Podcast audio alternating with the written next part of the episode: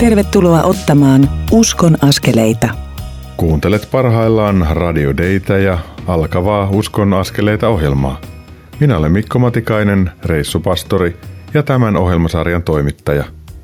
Uskon askeleiden tekemisen mahdollistavat ohjelmasarjan kustantajat Kristityt yhdessä ry ja Kansanraamattuseura. Lisätietoja niistä löydät osoitteista kry.fi ja kansanraamattuseura.fi. Tässä noin tunnin kestävässä ohjelmassa on kolme osuutta. Niissä jokaisessa keskustelen Korson helluntai-seurakunnan pastorin Jari Vahteran kanssa. Tässä ensimmäisessä osuudessa kuulemme Jarin elämäntarinaa, toisessa hänen kokemastaan johdatuksesta yritysmaailmasta helluntai-pastoriksi ja kolmannessa puhumme hengellisestä johtajuudesta ja väkivallasta. Luvassa on sangen mielenkiintoista kuultavaa. Uskon askeleiden edellisessä jaksossa keskustelin poliisin rikostutkijan ja teologian opiskelijan Kalle Mäenpään kanssa isyydestä ja tuhlaajapojista. Puhuin myös kouluttajamuusikko Kristiina Tanhualaihon kanssa ylistyksestä, rukouksesta ja raamattulauluista. Tuon jakson lopuksi puhuimme vielä Kalle Mäenpään kanssa virheistä ja niihin suhtautumisesta – Tuon ja monia muita uskonnaskeleita ohjelmasarjan jaksoja voit kuunnella podcasteina nettisivun radiodei.fi kautta ohjelmat kautta uskon-askeleita välityksellä. Nyt siirrymme kuulemaan Jari Vahteran tarinaa. Uskon askeleita. Me ollaan Radio Dein studiolla Jari Vahteran kanssa. Jari, sydämellisesti tervetuloa Uskon askeleita ohjelmaan. Kiitoksia. Jari, mä haluaisin tutustua suhun ja sen takia mä haluaisin kysyä, että mistä sä oot kotosi? No mä oon syntynyt tuolla Forssassa vuonna 1965. Vaikka Hämeessä syntynyt, mutta sitten kuitenkin vanhemmat. Äiti oli karjalaisia ja Karjalan evakoita ja isä oli Varsinais-Suomesta. Siellä on mun juureni sitten, että sanotaanko, että monen jutun sekoitus. Oliko teillä sun lapsuuden kodissa niin hengellisyys millään tavalla läsnä? Voi sanoa, että ei ollut, että oikeastaan hengellisyys liittyi siihen, että meillä oli aika paljon kuolemaa meidän perheessä. Että mä menetin mun isovelini seitsemän vanhana ja isän sitten kymmenenvuotiaana ja näin edelleen. Että meillä oli tosi paljon hautajaisia. Mä oon aina sanonutkin, että risti oli mulle semmoinen, että se merkitsi aina kuolemaa. Että kirkko ei ollut mulle koskaan semmoinen paikka, että se olisi joku hyvä, vaan se liittyy, liittyy nimenomaan aina, että siihen kuuluu niin suru. Eli sulle tyhjä risti merkitsi hautakiveä, jossa oli tyhjä risti, merkitsi kuolemaa eikä julistanut sitä ylösnousemusta, että Kristus ei ole enää ristillä, hän on voittanut kuolemaa. Joo, ei, ei sinne päinkään, että se oli aivan, aivan toinen niin kuin tavallaan se ajatus. Se on todella rankkaa menettää seitsemänvuotiaana isoveli ja kymmenenvuotiaana isä. Miten sä oot selviytynyt näiden surujen kanssa? Ei niitä varmaan silloin niin kuin käsiteltykään. Että niitä kanssa vaan totuttiin elämään ja niin kuin itse muistaa sen varsinkin silloin, kun veli kuoli, niin sitten äitihän romahti aika täydellisesti. Et siinä niin kuin tavallaan aika pihalla oli siitä kuviosta. Ei oikein ymmärtänyt, mitä tämä on. Että siinä näkee, että äidin voimavarat ei enää riittänyt meille muille lapsille. Ja siinä oltiin vähän niin kuin sitten, miten sen sanoisi, että sisarukset ehkä vähän keskenään. Että mulla että mä olin nuorin kahdeksasta lapsesta. Ja sitten seuraava oli mua seitsemän vuotta vanhempi ja sitä seuraava kahdeksan vuotta, että ne oli ne mun läheisimmät sitten. Eli sä olit niin nuori, että tavallaan sua vanhemmat sisarukset kulki sen verran paljon edellä, että sä et saanut heistä tukea.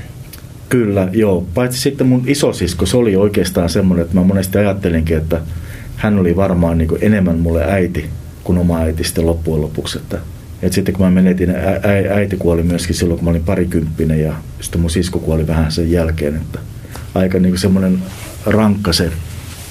Että sanotaan, että ehkä niitä juoksi niitä asioita karkuun, mutta siellä tuli myöskin sitten isän kuolema oli se, että mikä toi ensimmäisen kerran silloin kymmenen vanhana toi hengellisten asioiden äärellä. Paljon kuolemaa, paljon surua, jonkinnäköinen hengellinen pilkahdus isän kuoleman yhteydessä. Miten Jumalan armo tai rakkaus tuli sua kohti? Missä vaiheessa? Se talvi, kun mun isä kuoli, meillä oli semmoinen, että mä olin aloin liikkumaan sitten vähän vanhempien poikien kanssa. Ne kävi Forssassa sitten teetuvalla perjantai-iltaisin siellä juomassa kuumaa teetä ja pullaa ja mä löytäydyn siihen sitten mukaan ja, ja siellä sitten aika monena perjantai-iltana oltiin ja siinä oli sitten vähän semmoinen se, mitä mä ihmettelin, että kun ne ihmiset oli hirveän kilttejä. Niin kuin ne oli rakastavia, että me siellä niin vähän häiriköitiin, eikä aina niin vähäkään. Ne heitti meidät pihalle, mutta sitten päästään vähän päästä sisälle taas, että ottakaa nyt pojat pullaa ja teet, että saatte olla vähän aikaa, jos olette kiltisti. Ja, ja sitten eräänä kertana, kun me lähdettiin pois sieltä, niin mä niille mun kavereille sanoin, että, että mä kyllä uskon, että tämän elämän jälkeen on jotakin. Että ei tämä voi niin kuin loppua tähän. Ehkä siinä oli se kaipaus omasta isästä, vaikka mä en isän kanssa kovin paljon niin ollut tekemisissä. Siinä oli semmoinen alitajuinen kaipaus. Ja kuitenkin semmoinen tietoisuus, että tämä on olemassa iankaikkisuus. Ja nämä mun ystävät sanoo mulle sitten, että Jari, että ei mitään Jumalaa ole olemassa, eikä, eikä tota noin, tämä kun elämä päättyy, niin se päättyy ja se on sillä selvä. Ja mä olin toista mieltä, että mä oon ihan varma, että jotakin on. No sehän jatkui sitten niin hienosti, että meni muutama viikko, niin nämä mun kaverit tuli kaikki uskoon, mutta munkin puolesta rukoiltiin, mutta mulla jäi se siihen, että mä aloitin lukemaan Jeremian kirjaa yksinäni kotona peiton alla. Aloitin raamatun opiskelun ja Aloitin helposti. aloitin helposta, mutta siellä oli aika mahtava se ensimmäinen, ensimmäinen luku, kun mä joskus myöhemmin luin sen, että hei, mitä se kymmenenvuotias pikkupoika on löytänyt sieltä. Miten elämä kuljetti sua siitä sitten eteenpäin? Sä kävit kouluja ja... Mä olin tosi levoton. Oli lääkärit antanut diagnoosin, että on levottomat jalat. Mulla oli koulussa vapaus aina keväällä vähän liikkua enemmän kuin toisilla ja, ja semmoista hirveätä turvattomuutta. Ja mä aloin urheilemaan, nyrkkeilin, mä olin tosi hyvä siinä. Että siellä kouluaikana jo, jo menin ensimmäisiin SM-kisoihin, mä olin muutaman kuukauden nyrkkeily, voitin SM-hopeita ja seuraavana vuonna sain SM-kultaa ja tällainen. Mutta sitten se meni myöskin, mä menin sinne kadulle. Mun koti oli semmoinen, että mä en oikein viihtynyt siellä. Ja kyllä lopputulos oli se, että peruskoulusta kun lähdin, niin 5,7 oli todistuksen keskiarvo ja uskonnonopettaja antoi vielä vitosen sillä periaatteella, että sanoi mulle viimeisessä kokeessa, että Jari, että jos kirjoitat nimessä oikein sinne paperin oikeaan yläkulmaan, niin saat vitosen todistuksen. Et enempää ei vaadittu, että oli aika armollinen. Mitäs peruskoulun jälkeen sitten? Peruskoulun jälkeen mä muutin Helsinkiin. Lähdin tänne töihin, menin rakennukselle appariksi ja sitten monennäköistä pikkuhommaa. Ja se oli semmoista nuoren miehen hyvin irrallista ja semmoista sitoutumatonta elämää. Sitten armeijaan ja sielläkin oli pikkasen vaikeuksia, että en ollut aina siellä palveluksessa viihtyä, mutta kuitenkin se meni ihan hyvin sitten sekin, että vaikka kotoa sai rohkaisun, että äiti sanoi, että ei Jari sun kannata sinne mennä, että et sä siellä kuitenkaan pysy, mutta olimme siellä sitten kuitenkin 11 kuukautta ja kessuna pihalle. Sitten kuitenkin pysyit. Joo. Mitäs armeijan jälkeen? Että alkoiko elämä jotenkin seestyä jossain vaiheessa? Ei, ei alkanut seestyä. Että mulla oli alkoholi, oli voimakkaasti, se tuli jo siellä nuorena. Oli aina voimakasta, että viikonloppuisin piti juhlia ja mennä ja olla. Ja kun mä mietin jälkeenpäin, niin tuntui, että se oli semmoista sumua koko se mun elämäni, vähän se nuoruus ja ne armeijan jälkeenkin, että, että sitten mä muutin vähäksi aikaa Forssaan 23-24-vuotiaana ja silloin mä tein niin kuin, luulin tekeväni oikeasti uskon ratkaisun, mutta sekin oli semmoinen ihan niin yliluonnollinen juttu, että mulla oli tullut kavereita, oli tullut tosi paljon uskoa. Siellä niin nuorten keskuudessa oli herätystä. Mä kerran tuun linja-autolla sitten Helsingistä ja kävelen niitä katuja siellä. Sitten mä rukoilen, että, että Jumala, jos sä oot olemassa, niin lähetä joku. Ja niin, se tuli vähän päästä pysähtyä auto mun viereen ja Olli niminen kaveri, joka oli tullut joku aika sitten uskoon ja pyysi kyytiin ja siinä autossa sitten mun puolesta rukoiltiin. Mutta siitä oikeastaan varmaan ehkä alkoikin sitten mun elämäni vaikeimmat. Elämäni vaikein kausi mun elämässäni, mitä oli ollut. Että mä yritin suorittaa uskoa ja yritin kelpata Jumalalle ja yritin olla, mutta ei sitä tullut mitään. Mä, se oli kuin salunan ovet, kun ne heitti seurakuntaan sisälle ja samat ovi heitti seurakunnasta pihalle. Ja, ja sitten tuntui, että mä luin raamatun, luin kertaalleen läpi ja mä olin aina lukenut paljon, vaikka Mua ei kiinnostanut koulunkäynti, mutta mä tykkäsin esimerkiksi lukea Dostojevskia, Franz Kafkaa, Herman Hesseä ja kaikkia tämmöisiä klassikoita, vähän vaativampaa kirjallisuutta. Ja ne oli mulle rakkaita. Mutta sitten tota noin, niin, mä luin raamatun, niin vaikka mä sitten aloin kulkea taas maailmanteitä, niin raamattu ei koskaan jäänyt mun sydämestä pois. Mä tiesin, että kun me kavereiden kanssa keskusteltiin kirjoista, niin mä sanoin, että mä olen lukenut yhden kirjan. Että yksi kirja on olemassa ja se on raamattu. Ja mulla oli määrättyjä lempikirjoja, mitä mä yritin monta kertaa, parikymmentä vuotta sen jälkeen, lukea. että saaks mä niistä jotakin. Niin mä katsoin muutaman sivun mä luin ja ne oli mulle tyhjiä. Niissä ei ollut mitään sisältöä. Mä tiesin, että on olemassa yksi kirja, missä on sisältö. Ja se on se raamattu. Eli Jumalan sana puhui sulle silloin. Kyllä. Veti puoleensa, mutta tuossa vaiheessa sä olit vielä niin kuin häilyväisessä tilassa. Tosi häilyväinen ja, ja sitten oli lopulta se vaihe, että mä, että mä heitän kaikki raamatut menemään ja kaikki mitä mä olin hengellistä kirjallisuutta hankkinut, raamatun selitysteoksia ja tämmöisiä, niin että mä olin ihan, ihan niin kuin sanotaan jumalattomassa tilassa. Mutta et kuitenkaan heittänyt. En heittänyt. Tiedätkö, olin laittanut nippu ja mun vaimo kysyi, mitä sä meinaat tehdä noille ja sanoi että laita heito, mä saatan vie vaikka kirppikselle. Mutta se ei vienyt. Ja tota, niin sitten ei mennyt sitten pitkä aika, niin sitten saatiin molemmat, minä ja mun vaimoni, uudistua uskossa. Miten se tapahtui? Meidän tyttären kanssa aika semmoinen vaikea, hän oli vaikea murrosikä ja, ja meillä oli ihan niinku semmoisia tosi kovia ahdistuksia siinä ihan jo semmoista pelättiin, että, että mihin, mihin se hänen elämänsä menee. Ja mä olin sitten mun kaverin kanssa sen mökillä ja mun vaimo sitten soittaa mulle sunnuntai-aamuna ja sanoo, että kuule Jari, että mä kävin seurakunnassa ja siellä oli hyvä olla. Ja mä sanoin, että jaha, vaini. Ja laitoin luurin kiinni, mutta siinä hetkessä mä päätin, että mä en mene huomenna seurakuntaan. Mä pyydän, että joku rukoilee mun puolesta jo. Ja se oli oikeastaan semmoinen, että siinä ei ollut mitään tunnetta sillä hetkellä, kun mä sitten menin seuraavana päivänä, menin Helsingin Saalmiin ja ja pyysin siellä, että onko täällä pastoria paikalla, että voisin keskustella. Ja mä sanoin, että mä oon syntinen ihminen ja mä olen tehnyt syntiä, mä haluan tehdä parannuksen ja lähteä seuraamaan Jeesusta, voisiko joku rukoilla mun synnit anteeksi. Siitä se sitten lähti vuonna 2009. Eli sun puolesta rukoiltiin seurakunnassa, sulle julistettiin synninpäästö. Ei ollut mitään valtavia tunteita, Ei. mutta jokin muuttui. Jokin muuttui ja ja meni muutama päivä, niin sitten alkoi tulemaan tunteitakin. Että alkoi tuntea sitä, koska silloin reilu kaksikymppisenä, kun mä olin tehnyt, pyytänyt niin Jeesusta elämääni, niin mulla oli heti semmoinen halu, että mä haluaisin joskus olla sananjulistaja. Jari, tämä on tosi mielenkiintoista keskustelua, mutta mulla on semmoinen olo, että, että rukoiltaisiko tässä vaiheessa semmoisen ihmisen puolesta, joka on häilyväinen ja on kahden vaiheilla, että ottaako sen askeleen seurakuntaan vai ei ja rukoillaan myös heidän vanhempiensa ja lähellä olevien ihmisten puolesta, jotka kärsii siitä, että heidän läheisen elämä on vielä sekaisin. Johdattaisitko rukous? Joo, kiitos Jeesus. Kiitos Herra, että sun hyvyys vetää ihmistä parannukseen. Ja Herra, sä näet kaikki ne esteet, Herra, semmoiset suuret kysymykset ja suuret pelot, jotka estää, Herra, tulemasta sun seurakuntaasi. Niin kiitos Jeesus, että ne väistyy. Anna Herra rohkeutta. Ja Herra, kun sun sana sanoo, että kukaan ei voi tulla Jeesuksen luoksi, jolle isä vedä, niin kiitos Jeesus, että se sinun pyhähengen voima ja sinun rakkautesi on niin suuri, Herra, että se vetää juuri sen häilyvän, sen, joka on niin sinne kynnyksellä, joka pelkää astua sen yli.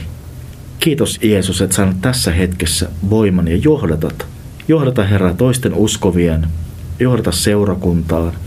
Anna Herra uskovien yhteys. Ja mä rukoilen Herra niiden vanhempien puolesta, jotka, jotka Herra pelkäävät lastensa puolesta ja näkevät sen kamppailun, kuinka maailma, maailma vetää Herra ja on monia epävarmoja tunteita, mutta kiitos Herra siitä, että me ihmiset emme voi ketään pelastaa, vaan Jeesus on yksin ja ainoastaan sinun työsi. Kiitos Herra, että sä tänä päivänäkin, Herra, vedät meitä ihmisiä pelastukseen ja Herra, kuolit meidän puolestamme. Herra, että meillä on ansioton armo, Herra, sinun ristin sovitustyön tähden. Amen. Herra, me ylисtetään ja kiitetään sinua siitä, että sulla on mahdollisuus silloin, kun ihmiset ajattelevat, että kaikki mahdollisuudet on loppu. Herra, mä kiitän siitä, että sä olet sairaiden ja kärsivien, alkoholin, kiinni puristamien ihmisten rinnalla ja saat ihmisten rinnalla, joilla on mielenterveyden alueella omat haasteensa. Et kiitos Herra siitä, että sä voit hauduttaa rakkaudellasi auki ja auttaa elämään sellaista elämää, joka on heille paras mahdollinen. Herra, sä voit murtaa nämä kahleet ja sidokset, mutta sä voit myös elää niin ihmisen rinnalla, että hänen elämässään on merkitys ja syvyys kaiken keskellä, vaikka elämä olisi keskenerästäkin. Herra, sytytä se uskon lamppu ihmisissä ja johdata heitä iankaikkiseen pelastukseen ja eheyteen. Tätä jos rukoillaan sun nimessä. Aamen. Jari Vahtera, sydämellinen kiitos tästä keskustelusta. Jatketaan ihan pienen hetken kuluttua. Kiitos. Huomasin, että Jarin kanssa keskustellessani hänen elämäntarinansa ja jo lapsena ja nuorena kokemat suuret menetykset kuoleman kautta koskettivat minua. On ihmeellistä, miten Jumala tavalla ja toisella kutsui Jaria yhteyteensä. Tässä välissä meidän lienee hyvä vetää vähän happea ja kuunnella aivan liian nuorena kuolleen ja kotiyhteisössäni verkostossa vaikuttaneen Viivin laulama kappale Hengitä. Sen jälkeen siirrymme uskonnaskeleita ohjelman toiseen osuuteen, jossa Jari kertoo Jumalan kutsusta helluntai-pastoriksi. Tällä kanavalla todellakin kannattaa pysyä.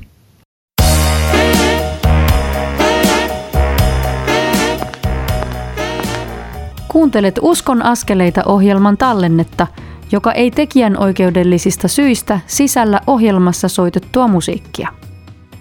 Nyt siirrymme ohjelman toisen osuuden pariin. Kuuntelet Uskon askeleita ohjelmaa, jonka tuottavat Kristityt yhdessä ry ja Kansanraamattu seura. Lisätietoa löydät osoitteista kry.fi ja kansanraamattuseura.fi. Tervetuloa Uskon askeleita ohjelman toisen osuuden pariin viipyilemään näillä rakkailla radiodein aaloilla. Hetki sitten Jari Vahtera avasi omaa elämäntarinaansa meille ja nyt hän kertoo, miten Jumala kutsui hänet helluntai-seurakunnan pastoriksi yritysmaailmasta ja nyt hän on Korson helluntai-seurakunnan johtava pastori. Uskon askeleita. Jari Vahtera, sydämellisesti tervetuloa Uskon askeleita ohjelman toiseen osuuteen. Kiitoksia. Puhuttiin äsken tuossa sun nuoruudesta ja siitä, että se oli paljon kuolemaa ja sitten siitä, että tulit rakennuksille hommiin ja sitten, että olit mennyt naimisiin, koska sulla oli vaimo, jonka kanssa saitte tulla yhdessä uskoon. Et kun sä tulit sieltä Forssasta Helsinkiin ja täällä teet rakennushommia, niin miten sä oot ammatillisesti mennyt eteenpäin, tai voidaanko sanoa, että Jumala on johdattanut sua siitä huolimatta, että sä et ole vielä hänen omansa ollut? Mä oon tehnyt niin ikänään semmoisia hanttihommia. Sieltä sitten niin pikkuhiljaa päässyt eteenpäin. Ja ihan, että mä olin kiinteistöhoitajana ja tosiaan rakennuksilla. Mä oon ollut teurastamalla töissä, ajanut erilaisia koneita. Ja sitten oikeastaan niin semmoinen niin hengellisen työhön mä koen, että kaikki ne omalla tavallaan valmisti nyt kun on, on pastorina, niin on semmoinen moni, monitaitomies, että osaa tehdä vähän kaikkea. Mä aina sanonutkin, että mä osaan tehdä kaikkea, mutta ei mitään kauhean hyvin. että kohtalaisesti kaikkea ja että missään ne ihan peukolla täysin, täysin niin suuhun. Ja, mutta sitten kiinteistöpuolella, kun mä olin kiinteistöhoitajana ja sieltä sitten semmoinen perinteinen, tulin kympiksi, sitten olin työnjohtajana ja sitten jossain vaiheessa siirryin sitten kokonaan toimistoon – tein erilaisia huoltokirjaohjelmia ja olin kiinteistötekniikan puolella ja siellä sitten liiketoiminnanjohtajan alaisuudessa sitten olin monenlaisessa mukana ja sitten tuotannon kehityksestä vastasin ja, ja ne vaan tuli ne työt pikkuhiljaa ja ne siinä napsui ja sitten tuli, tuli tämä hengellinen elämä siihen, että kun sai uudistua uskossa, niin se sai ihan uuden kuvansa koko työnteko ja kaikki, että – siihen tuli aika erilainen ulottuvuus. Voidaan varmaan sanoa sun kohdalla, että, että missä tarvit hyvää miestä, tässä sinulla on sellainen. Eli sä, sä teit kaiken sen työn, mitä sä teit, niin sä teit hyvin, sä saat lisää luottamusta, sulla annettiin lisää vastuuta ja sitten huomattiin, että sä hallitset sen ja pystyt sitä tekemään ja sitten vähitellen sä olitkin jo aika isoissa saappaissa ja merkittävissä tehtävissä. Joo, kyllä. Joo, että se oli niinku semmoinen semmoinen, että se tämä vaan niin sitten oli, että, että sitä niin aina joskus ihmetteli, että tämä koulu, koulumenestys oli sitä luokkaa, mitä se oli, että, mutta sitten kuitenkin pyydettiin monta kertaa asiantuntijaksi johonkin isompiin neuvotteluihin ja tämmöisiin näin, niin, mutta kyllä sielläkin mä koin monta kertaa, että Jeesus oli siinä, joka auttoi. Eli usko avasi sulle jotakin niin kuin lisäulottuvuutta siihen sun ammatilliseen osaamiseen, että sun rinnalla oli hän, joka osaa kaiken. Kyllä, kyllä. Eli sulla on semmoinen ihan selkeä kokemus siitä, Joo, se oli? ihan, ihan selkeä, että, että saat olla semmoisia hyvin vaikeita tilanteita. mihin Jumala antoi ihan suoraan vastauksia. Ja mulla oli niin semmoisia, joskus muistan, oli yhdet koulutuspäivätkin sitten, niin mulle tultiin sitten sanomaan, että sä et puhu nyt oikeassa paikassa. Että sun pitäisi olla ihan jossakin muualla puhumassa. Ja mä tajusin, että silloin mulle tuli heti semmoinen pisto sydämeen, että, että ehkä se on se hengellinen työ odottaa jossakin. Mun asenne tuli muuttu ihmisiä, mä aloin näkemään ihmiset ihmisinä. Ja niin olin, yritin olla lempeä ja enkä ajatella vaan sitä kovalla, kovalla kädellä bisnesnäkökulmasta. Niin, eli nyrkkeilijästä alkoi kuoriutua ihminen, jolla on sydän paikallaan, joka ei nähnyt toista uhkana tai hyväksikäytettävänä hönttinä tai jonakin sellaisena, joka pitää sivuuttaa, vaan sä olet nähdä ihmisten sydäntä. Kyllä. Kaivata sitä sydänten yhteyttä. Nimenomaan. Ja sitten kun sulla oli tämä hengellinen puoli jo vahvana olemassa, niin sitten aloit kokea kutsumusta, että jos Jumala johdattaisi sua tällä alueella. Miten tämä paini sitten sun kohdalla eteni? Ensinnäkin tuli se, että alkoi tulemaan se, niin se hyvä työ, missä mä sain työpaikka, missä mä sain olla ja missä mulla oli tosi hieno niin semmoinen vapaa, mulla oli omat osa-alueet, mitä minä hallitsin, mitä minä pyöritin. Mutta se vaan tuntui, että tämä alkaa niin olemaan, niin kuin, tuntui, että se on tässä. Että se jotenkin niin täyttyi se, että tuntui, että okei, okay, että, että mä en niin enää tuntuu, että mä en oikein ansaitse tätä palkkaani. Että tässä kaikki on jotenkin niin helppoa ja semmoista. Ja, ja sitten mä Radio Data kuuntelin ja siellä mainostettiin sitten raamattukoulua, avointa raamattukoulua tuolla Kauneasissa ja mä sitten semmoisen kolmen vuorokauden tiukan harkinnan jälkeen, niin mä tein sitten päätöksen, että ja koin, että mun pitää mennä sinne. Otin mun esimiehen yhteyttä ja sanoin, että mulla olisi mahdollisuus lähteä opiskelemaan raamattua, että, että saisinko opintovapaata. Ja niin, niin minä sain sitten ja siinä vaiheessa sitten sanoikin jo esimies, että nyt hänestä vähän tuntuu, että sä et koskaan enää tule palaamaan tänne takaisin, mutta jos palaat, niin mitä haluaisit tehdä? Ja mä sanoin, no kouluttaminen olisi kyllä kivaa. Ja sanoin, no meitä on se vaan 10 000, että kouluttele sinä sitten, nehän keksii kyllä jonkun, että keksit vaan aiheen. Ja näin. Ja sitten antoi vielä semmoisen niin pienen kädenojennuksen, että sanot, että kun sulla on toi usko niin tärkeä, niin voit siinä sitten samalla saarnata niillä reissuilla, kun kiertelet tuolla ja me maksetaan sitten kilometrit ja majoitukset, että kyllä mä sen koin silloin, että se oli semmoinen niin puolittainen, että jos mä olisin jäänyt siihen, että kyllä mä otin sitten niin uskon askeleen lopulta ja hyppäsin.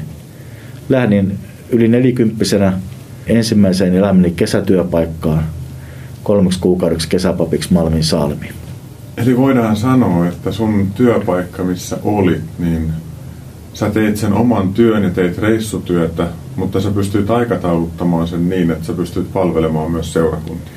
Jonkun verran tuli niin komennuksia aina johonkin tuossa kotimaassa, mutta mä en, en lähtenyt siihen lupaukseen tai siihen, mitä multa pyy, tai, niin tarjottiin tavallaan, vaan mulle tuli sitten tuli se raamattokouluvaihe ja, ja sitten mä en siitä enää sen jälkeen palannutkaan enää sitten sinne toimistoon istua. Eli sulle annettiin mahdollisuus tehdä niin osa-aikaista hengellistä työtä, mutta sitten tämä Saalemin kesäpapin työ niin nykäs sut Joo, irti. Kyllä, kyllä. Mitäs siitä sen jälkeen sitten? No mä menin kolmeksi kuukaudeksi kesäpapiksi ja sitten mulla ei ollutkaan mitään. Sitten piti Jarin kysellä, että herra, kuulinko mä sun äänesi oikein? Vai oliko nämä jotakin ihan omia kuvitelmia? Yksi äärimmäisen tärkeä asia oli siinä, että, että meidän tytär mä muistan aina sen, kun mä pyydettiin kolmeksi kuukaudeksi, niin me kotona keskusteltiin siitä ja mietittiin, että jos pyydetään, tai oli pyydetty, että kannattaako mun mennä, ja mun tytär sanoi näin, että se teini tyttö, kuule iskä, että jos sä et mene, niin sä kadut loppuikäsi. Ja se oli oikeastaan niin se semmoinen potku mulle siihen, ja mä menin sen kolme kuukautta, ja sitten se loppu, ja sitten mä pyörittelin peukalta, että mitäs nyt.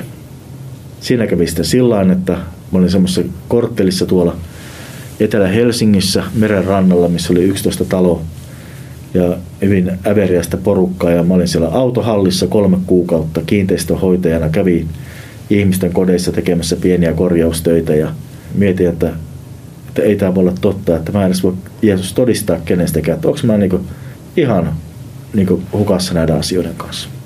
Ja sitten taas lähti seuraava vaihe tulee puhelu ja entinen kollega soittaa ja sanoo, että oletko valmis palaamaan siihen edelliseen tehtävään, siihen hyvään tehtävään, missä olit.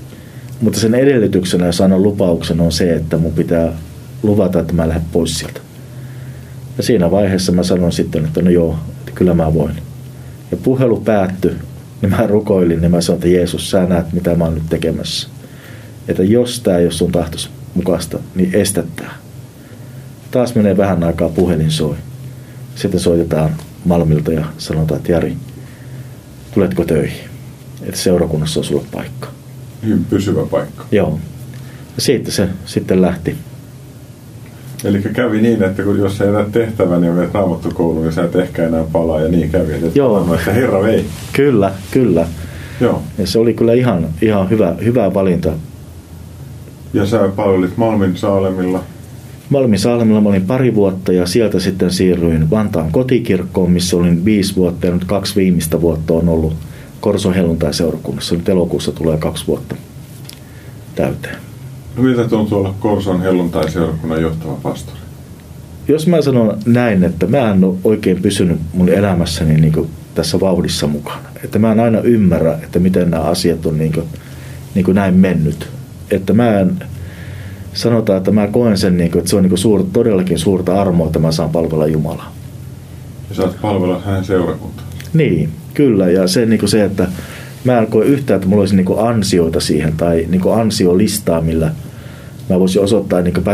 Että kyllä mulla tulee niin, kuin niin vaan se armo. Armo kyllä totta kai tietää, että osaa määrätynlaisia asioita ja oppinut matkan varrella, ikä antanut kokemusta, ihmistuntemusta. Mutta kyllä se vaan on, niin kuin, se on, vaan, se on ihme.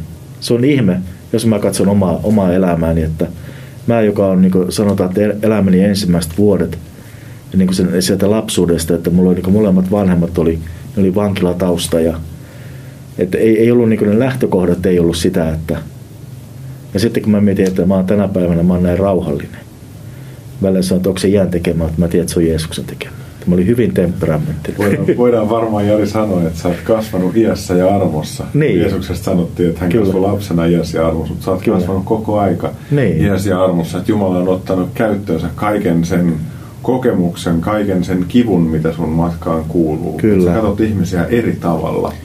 Ja sitten myös se johtamiskokemus, mikä sulla on yritysmaailmasta, niin sä oot tuonut sen ja semmoisen ihmiskeskeisen johtamistavan, jossa on Jumalan armo, joka marinoi koko aika kaikkea, mitä Niin. sä teet.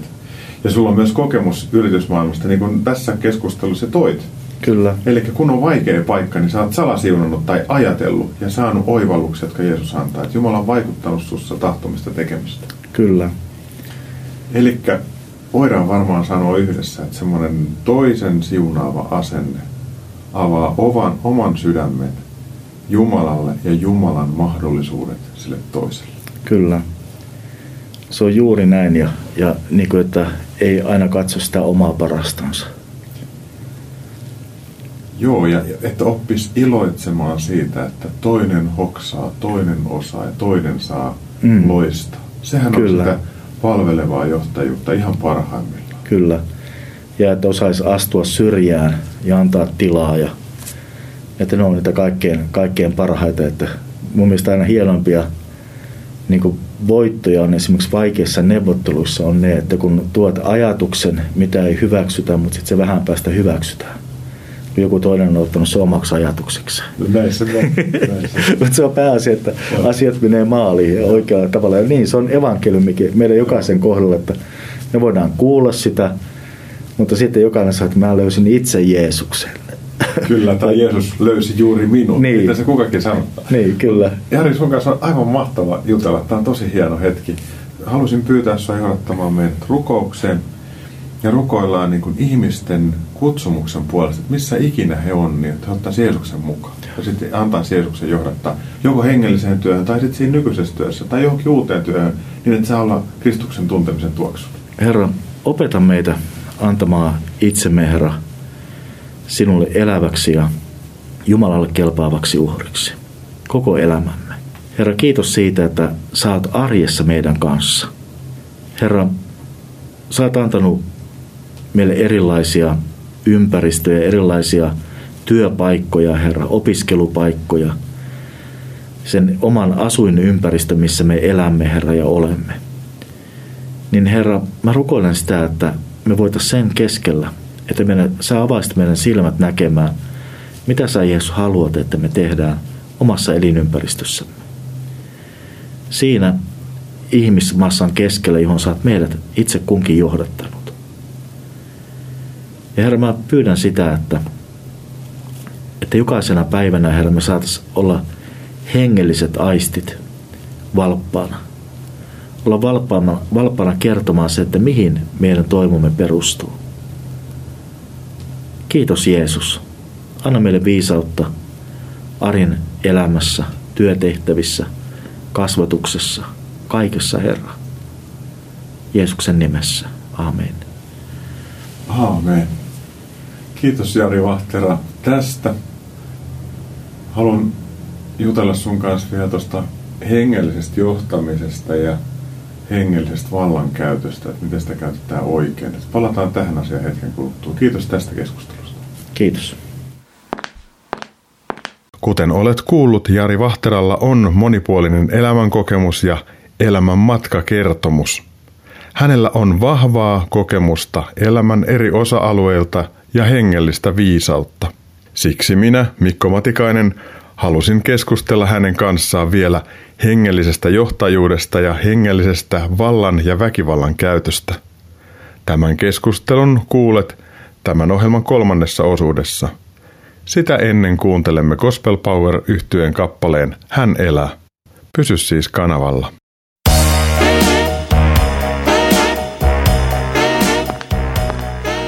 Kuuntelet Uskon askeleita ohjelman tallennetta, joka ei tekijän oikeudellisista syistä sisällä ohjelmassa soitettua musiikkia. Nyt siirrymme ohjelman kolmannen osuuden pariin. Kuuntelet Uskon askeleita ohjelmaa, jonka tuottavat Kristityt yhdessä ry ja Kansanraamattu seura. Lisätietoa löydät osoitteista kry.fi ja kansanraamattuseura.fi. Tervetuloa Uskon askeleita ohjelman kolmannen osuuden pariin. Olemme tässä ohjelmassa saaneet tänään jo kuulla Korson helluntai-seurakunnan johtavan pastorin Jari Vahteran elämäntarinaa ja siitä, miten hän käytännön miehenä löysi elämässään uusia tärkeitä tehtäviä ja tuli johdatetuksi johtavaan asemaan. Jumala kutsui häntä raamattu kouluun ja sitten helluntai-pastoriksi. Nyt puhun Jarin kanssa hengellisestä johtajuudesta ja valitettavasta hengellisestä väkivallasta. Uskon askeleita. Jari Vahtera, me ollaan juteltu sun kanssa sun elämästä, sun kutsumuksesta ja siitä, että miten Herra johdatti sut hengelliseen työhön. Ja nyt sä olet Korson helluntai-seurakunnan johtava pastori. Sun elämässä on monenlaisia vaiheita. Sulla on ollut itsesi johtamisen kanssa haasteita, sä olet levoton nuori. Sitten sä oot ollut Raksalla hommissa, vähitellen edennyt eteenpäin, löytänyt Jeesuksen tai Jeesus on löytänyt sut ja tuonut siihen sun ammatilliseen osaamiseen aivan huikeita juttuja ja nyt sä oot seurakunnan johtaja. Millainen on hyvä hengellinen johtaja? Mä ajattelen näin, että hyvä hengellinen johtaja on palvelija. Että niin kuin Jeesus sanoi, että hän ei ole tullut palveltavaksi, vaan palvelemaan. Että hän antoi meille esikuvan hyvästä johtajuudesta. Ja itse ajattelen niin, että johtajan yksi määritelmä, jos ajatellaan tällä käytännön tasolla hyvää johtajuutta, niin kuin ihan seurakuntaelämässäkin, niin – joskus opin tuolta matkan varalta sellaisen lauseen, että hyvä johtaja tietää, mitä sen tehtäviin kuuluu, mutta paras johtaja tietää, mitä sen tehtäviin ei kuulu. Eli mun mielestä hyvä johtaja on semmoinen, että se oikeasti tekee niitä asioita, mitkä on hänen asioitansa, mitkä kuuluu oikeasti hänelle, eikä ole kenenkään kutsumuksen edessä. Koska seurakunnassa olisi kuitenkin niin mahtavaa, että ihmiset löytäisivät sen oman palvelupaikan – että meidän ei tarvitse seurakunnan paimenina olla niin, kuin niin kaikki osaavia, kaikki tietäviä ja vaikka tiedettäessä osattaisikin jotakin, niin antaa muidenkin tehdä ja kasvaa siinä tekemisessä, ennen kaikkea palvelemisessa. No mä oon luterilainen pappi ja mä oon ollut kirkkoherran duunissa ennen kuin oon tullut tähän niin nykyiseen tehtävääni kansanraamattoseran koulutuspalvelujen johtajana. Kuitenkin ajattelen niin, että hyvä hengellinen johtaja on myös profeetallinen. Hmm. kun hän katsoo niitä ihmisiä, joiden kanssa hän tekee hommia, niin hän näkee niitä asioita, jotka hänen porukassaan tai hänen tiimissään on niin kuin idullansa. Kyllä. Ja rohkaisemisen kautta hauduttaa niitä auki sen mukaan, mitä ymmärtää. Kyllä. Joo, ja sehän niin just onkin, että itsekin niin rukoilee, että Jumala antaa sen näkökyvyn, että näkisi sen sinne lahjata, mitä on. Seurakunnan johtajalla tulee olla myöskin näky siitä työstä, mitä tehdään. Näkyy siitä paikkakunnasta, millä palvellaan ja näin edelleen. Ja sitten tietenkin näkyy myöskin nähdä aina se, että mitkä on oikeasti sitä työtä, mitä Jumala haluaa, että me tehdään. Että monesti voi olla niin, että meillä me tehdään hirveästi asioita. Seurakunnasta on tullut toimintakeskus ja yhtäkkiä sitten tapahtuukin sen, että se ydin, esimerkiksi evankeliointi, se unohtuu. Ja me vaan hoidetaan rakennusta tai sitten pientä uskovien yhteisöä.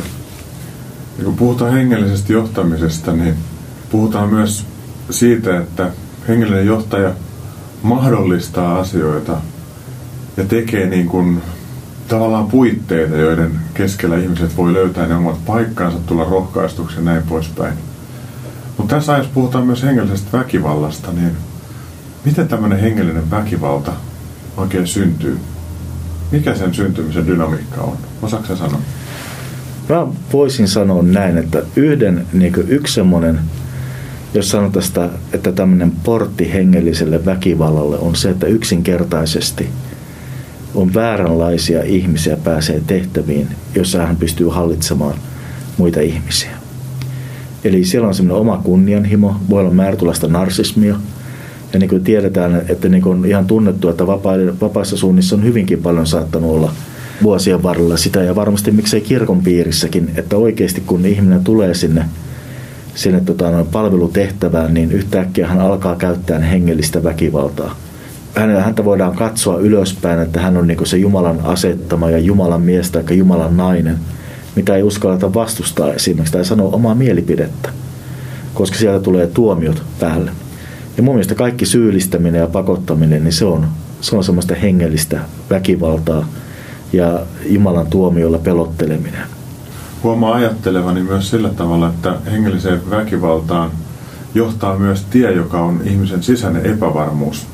Että hänen tarvii pönkittää sitä omaa olemistansa. Hän on epävarma, hän ei oikein luota ihmisten käsiin asioita. Hän ei luota pyhää henkeä, pyhä henki johdattelee asioita, vaan hän alkaa mikromanageeraamaan työyhteisöä ja puuttuu sellaisiin asioihin, joita, joista hän ei edes kunnolla itse osaa mitään, mutta vaan että ollaksensa pätevän näköinen. Ja sitten kun puhutaan tästä hengellisestä vallankäytöstä, niin tavallaan raamatun tulkinta lähtee siitä niin kuin Jumalan vanhuskaudesta ja voimasta ja lujuudesta. Ja sitten sieltä hävii lain vaatimuksen keskeltä se armollisuus, mm. joka on kuitenkin kaiken ydin. Niin silloin ollaan sillä hengellisen väkivallan tiellä ja ruvetaan neuvomaan ihmisiä ja vaatimaan ihmisiä tekemään asioita jollakin tavalla, joka ei välttämättä ole edes Jumalan sanan mukaista. Kyllä. Ja joskus voi olla niin, että mä aina, aina sillä itse ehkä katson myöskin, että tietenkin riippuu vähän mitä me tehdään seurakunnassa. Sinä olet ollut kirkkoherrana ja mä oon johtavana pastorina ja meiltä edellytetään kyllä myöskin jotakin. Mutta se mitä meiltä edellytetään ja vaaditaan, niin me ei voida vaatia sitä sitten taas – jokaiselta seurakuntalaiselta. Eli siinäkin on niin semmoisia määrättyjä niin vivahdeeroja, jos tällä tavalla sanotaan, että meidän, meidän sinne elämässä pitää olla niin määrätyt asiat kunnossa ja, ja meidän pitäisi olla niin kasvaneita niin hengellisesti, hengellisesti kypsiä, mutta sitten meidän tulisi nähdä se, että meillä on se, ne lampaat, jotka meillä on annettu. Meidän tulee niitä ruokkia, niitä hoitaa niitä, kasvattaa niitä, ohjata. Ohjata niin oikeaan suuntaan. Mutta sitten se, että että kyllähän siinä voi, voi olla niin, niin suuria semmoisia määrätynlaisia lainalaisuuksia, mitä ei oikeasti ole raamatussa. Tämä on vähän niin kuin se huono klisee, että tule sellaisena kuin olet ja seuraavana päivänä sanot, sun pitää olla semmoinen kuin me. Me ollaan aika herkillä alueella, koska sitten ihmiset kuitenkin tarvitsee myös opastusta syvemmälle vanhuskauteen ja pyhitykseen ja näin poispäin. He tarvii siinä tukea. Ja on karu fakta, että, että minä en ole täydellinen, mä oon tehnyt varmasti virheitä ja Jari sä et ole täydellinen. Mutta siinä on se, että, että kun meillä on sokeita pisteitä, niin me halutaan tehdä hyvää, mutta me ei aina onnistuta siinä. Niin silloin on äärimmäisen tärkeää, että meidän johtoryhmässä tai vanhemmistossa tai jossakin on ihmisiä, jotka pystyy puhumaan meille ja, ja sanomaan meille asioita, joita he näkevät, jos me ollaan vähän vinossa. Että ne on niitä hyviä neuvonantajia. Kyllä. Ja, ja meidän tarvii kestää se silloin, kun Joo. tulee tämmöinen palaute. Kyllä. Itse on niin käyttöni aina sanonut niin nykyisessä kuin edellisissä seurakunnissakin, missä on palvelu, että, että hei, että jos te näette, jos te koette, että joku menee pinoon, niin ottakaa kiinni. Mm. Et san, sanokaa, koska mä että joskus voi olla niin, että me ei nähdä niitä omia virheitä tai omia ehkä vääriä painotuksia. Mm. Ja ne voi olla vaikka ne olisi sydämen tasolla, mutta ne näkyy toiminnallisesti. Niin se olisi tosi tärkeä ja kyllä mun mielestä mä olen ainakin tykännyt siihen, että, että mä haluan niin alistaa omaan työskentelyni, omaan palvelutehtäväni niin seurakunnan vanhimmiston arvioitavaksi ja pohdittavaksi, että Se on oikeastaan ainoa tie, että on Niin. tilivelvollinen Kyllä. ihmisille ja on tilivelvollinen Jumalalle. Ja silti käy niin, että on ihmisiä, jotka kokee, että heitä on loukattu tai rikottu hengellisellä alueella. Ja se on tosi surullista, mutta mä jotenkin haluaisin sanoa, että huonoon kohteluun ei tarvitse suostua työpaikalla, kodissa, elämässä tai missään, vaan että aina voi nostaa päänsä ja, ja tota, tuoda asian näkyväksi. Jos ei se onnistu, niin sitten poistua paikalta. Kyllä, ja, ja niin pitäisi tehdäkin, että koska kyllähän niin sanotaan, väärää hen- hengellistä valtaakin käytetään, niin sehän musertaa ihmisen itsetunnon. Joo, ja Jumalan armo menee silloin kauas ja sitten on vaikea uskoa rakastavaa Jumalaa, jos se hänen nimissään toimiva yhteisö rikkoo. Kyllä. Jari, mä haluan kiittää sinua tästä keskustelusta, joka on liikkunut vaikeilla alueilla ja on monille tosi kipeä. Seurakunnan johtajille kipeä, jos näkee peilistä sen, että on mennyt vinoon, mutta myös seurakuntalaisille tai joidenkin yhteisöjen jäsenille, joita on kohdeltu huonosti. Johdattaisitko rukoukseen Joo. tällä alueella? Joo, Jeesus, mä haluan rukoilla kaikkien hengellisten johtajien puolesta ja, ja Herra pyytää sitä, että anna Herra palvelijan mieli Herra. Halu palvella Herra, ei alistaa, ei, ei estää, vaan Herra tukea ja viedä eteenpäin. Herra, mä haluan rukoilla niiden puolesta, jotka ovat kokeneet elämässään hengellistä väärää vallankäyttöä, hengellistä väkivaltaa, niin Herra, hoida sä ne haavat. Ja Herra, anna heille ihmiset, anna oikea tuki, Herra, joiden kanssa voi käydä näitä asioita läpi. Mä rukoilen myöskin, että jokaiselle hengelliselle johtajalle, Herra, sä osoittaisit aina sen tilivelvollinen, henkilö, jolle voisi olla tilivelvollinen, taikka tiimi, taikka mikä tahansa. Kiitos Jeesus, että opeta Herra meitä kaitsemaan sinun laumaasi oikealla tavalla, Herra. Herra, niin kuin sä rakastit Jeesus omiesi ja rakastat edelleen, niin kiitos Herra, että oot sen rakkauden, rakkauden vuodattanut meidän sydämiin sinun pyhän henkesi kautta. Auta Jeesus meitä. Jeesuksen nimessä. Amen. Herra, me halutaan pyytää, että sun valtakunta voi olla totta kaikella tavalla. Että ne, jotka on joutuneet haavoitetuiksi, niin Herra, he sais kokea sen, että sä hoidat heitä oikein hyvin ja johdatat heille ihmisiä, jotka auttaa heitä uskomaan hyvyyteen, rakkauteen ja totuuteen, joka Jeesus sinä olet. Ja Herra, ne, jotka on omassa elämässään jollain tavalla langennut, niin kiitos Herra siitä, että armoa heitäkin varten. Ja Herra, marinoi heidät armolla auki ja jotenkin johdata sopuun. Tätä me pyydetään Jeesus sun pyhässä nimessä ja ihmeellisessä vapauttavassa sovintoveressä. Aamen. Jari Vahtera, sydämellisesti kiitos näistä keskusteluista sun kanssa. Voidaan varmaan sanoa, että me korho, Korson miehet ollaan samassa rintamassa, eikö totta? Amen. Jumalan Kyllä. valtakunnan rintamassa. Jumalan siunausta sun työlle, Korson helluntai-seurakunnassa ja sun kaikkien elämään. Kiitos. Samoin myös sinulle. Tämän Jarin kanssa käymäni keskustelun aikana huomasin ajattelevani, että jokaisella kristityllä olisi hyvä olla elämässään Paavali, Parnapas ja Timoteus. Paavalilla tarkoitan nyt hengellistä opettajaa tai esikuvaa, jonka esimerkki ja opetukset ja elämä tukevat meitä ja kannustavat meitä henkilökohtaisesti eteenpäin pysyttelemään armossa ja Jeesuksen valossa ja hänen tuntemisessaan. Paavali kutsuu siis meitä kasvamaan ja vahvistumaan uskossa ja armossa, olemaan hellittämättä. Barnabas puolestaan oli rohkaisija, joka ensin otti Paavalin siipiensä suojaan, antoi vastuita, tuki häntä ja iloitsi Paavalin kasvaessa ohitseen suurempiin tehtäviin. Me kaikki tarvitsemme rinnallemme tällaisia Barnabaksia, jotka tukevat meitä ja kulkevat yhdessä kanssamme eteenpäin, rohkaisevat, iloitsevat meistä ja tukevat meitä, kun on aika astua eteenpäin. On myös hyvä, että Barnabakset tukeutuvat heihin, joiden rinnalla he kulkevat, ja näin he ovat tasavertaisessa suhteessa ja kunnioittavassa suhteessa kanssakulkijoidensa kanssa. Paavali ja Barnabaksen lisäksi lähellämme olisi hyvä olla myös meitä nuorempia kristittyjä eli Timoteuksia. He edustavat sitä nousevaa polvea, joka on meitä nuorempi, hengellisesti tai fyysisesti, ja joille meidän olisi hyvä jakaa oppimaamme, siis asettua tueksi ja turvaksi, kun elämä haastaa ja kylmät tuulet tuivertavat tai usko ehkä hieman horjuukin. Koen Jumalan puhuvan tästä nuoremman polven rohkaisusta minulle yhä enemmän ja enemmän. On aika alkaa jättää hengellistä perintöä. Tämä aika tarvitsee hengellisiä isejä ja äitejä, isoveliä ja siskoja. Evästykseksi tähän kutsuun sopinevat Paavalin sanat, jotka hän kirjoitti ensimmäisessä kirjeessään nuoremmalle veljelleen Timoteukselle. Luen viidennen luvun alusta vuoden 2020 käännöksestä.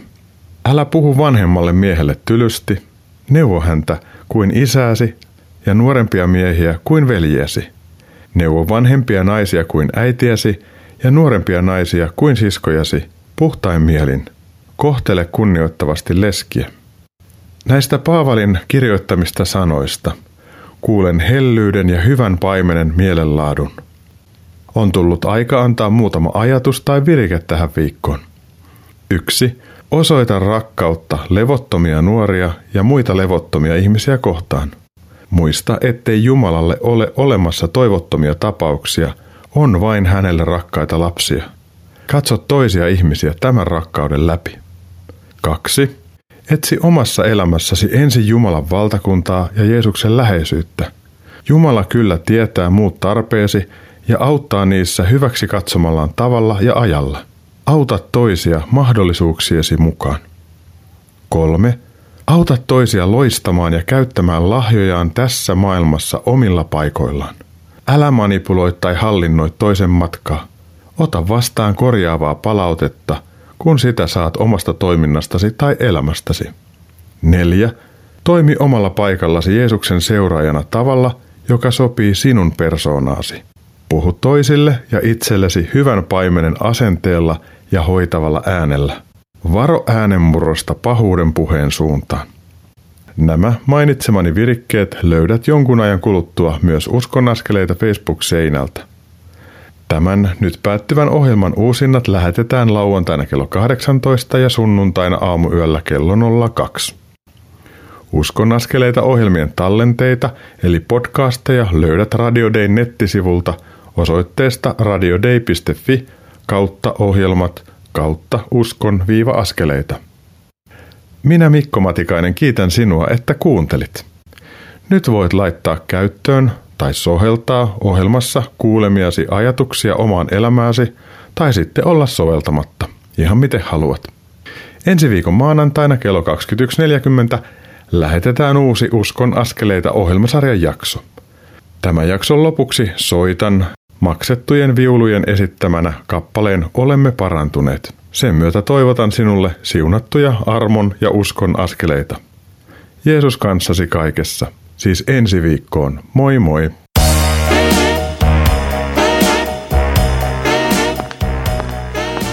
Kuuntelit juuri Uskon askeleita ohjelman tallenteen. Tekijän oikeudellisista syistä tämä tallenne ei sisällä ohjelman lopuksi soitettua musiikkia. Kiitos, että kuuntelit. Siunattua päivää ja hyviä uskon askeleita.